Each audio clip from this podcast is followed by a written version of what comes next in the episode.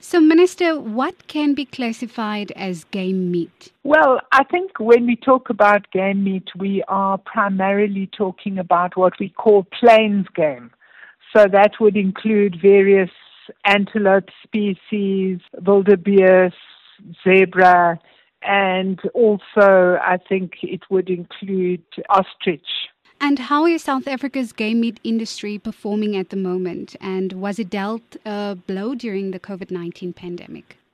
Well, South Africa's game meat industry is the most vibrant game meat industry on the continent. And we currently produce about fifty-nine thousand tons of game meat a year.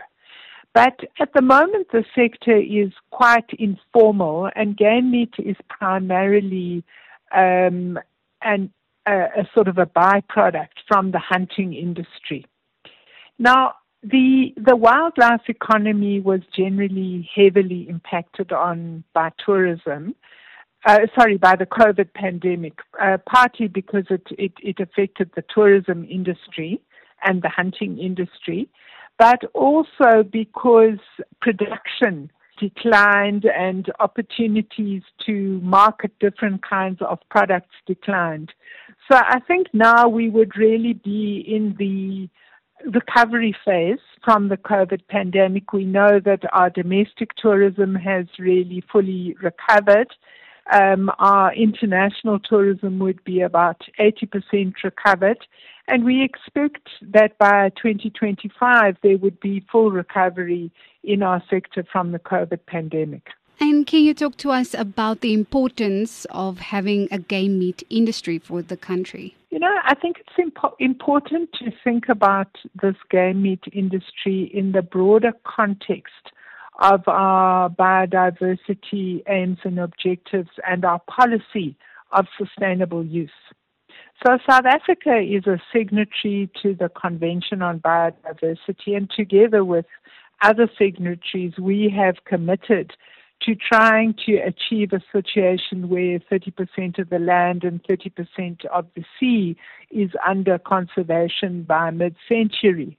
Now, one of the questions this raises is if you want to encourage uh, private landowners to consider putting their land under conservation, one of the questions you have to answer is what is the revenue stream? Now, we know that um, there, there is a significant amount of land that is owned by C P As. There's also a significant amount of land which is owned by private landowners. And what we're trying to look at is a sustainable offtake from this land. Uh, obviously, even in um, our national parks, we would need to cull to make sure that um, the game numbers are sustainable. And we think that in situations outside of national parks, there can be a sustainable uh, game offtake, which could then be utilized for game meat purposes. And what does the published strategy entail? Well, what the strategy entails is, first of all, trying to make sure that The, the more land is placed um, under conservation and and and utilised um, for game meat production. Clearly, we are interested in transforming the industry because we know that historically disadvantaged people have not been um, able to participate in this industry, and that's why we're interested in persuading C P As that game meat production is a, an appropriate land use option.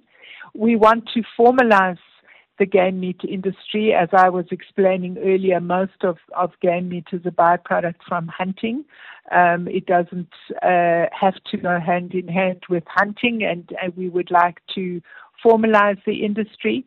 And part of what that means is that there needs to be increased compliance with the production of game meat so that it's fit for human standards, uh, human consumption standards. And of course, um, there, there are then opportunities for the processing of game meat so that it can be consumed in by the retail sector and also exported internationally. Now, when we look at, you know, the broader South Africa and ordinary people, how will this strategy um, benefit them? Well, as I was explaining, there, there are vast tracts of land that have been returned to communities through the land redistribution process. Much of this land um, is not necessarily commercially utilized at the moment. Uh, we believe that game meat production is in many ways a better option than commercial agriculture. First of all, um, it's more compatible with the South African environment. Game animals are naturally resistant to drought and to to pests and parasites that occur within the veld. Uh, clearly, it's not necessary to grow supplementary feed. Um, it, it's it's possible to allow the land to return to um, its original um, vegetation, um, and we we also think that um, while there there needs to be an an initial investment in in game, uh, we do have a strategy to relocate surplus animals from our national parks, and we believe that this could be done in partnership with community property uh, associations once we ensure that land is fenced and there's also provision of water. Um, Minister, you made a comparison now between, you know, game meat and then also, let's say, meat from cattle, um, for instance. Um, will this in any way maybe hurt the agriculture sector? No, I don't think so. I, I think that um, these are, are different forms of, of production and they are essentially compatible. Of course, um, we would be wanting to to expand the market for game meat consumption, and I think obviously we would we would be um, doing research on market access and also research on appropriate marketing strategies. We already know that um, game meat is more healthy, it has less fat, it has less additives such as antibiotics, and we know that there is a, a market of people who are concerned about consuming products that are, are healthy and organic in nature. So then that's all from my side. Um, is there anything else that you would like to add?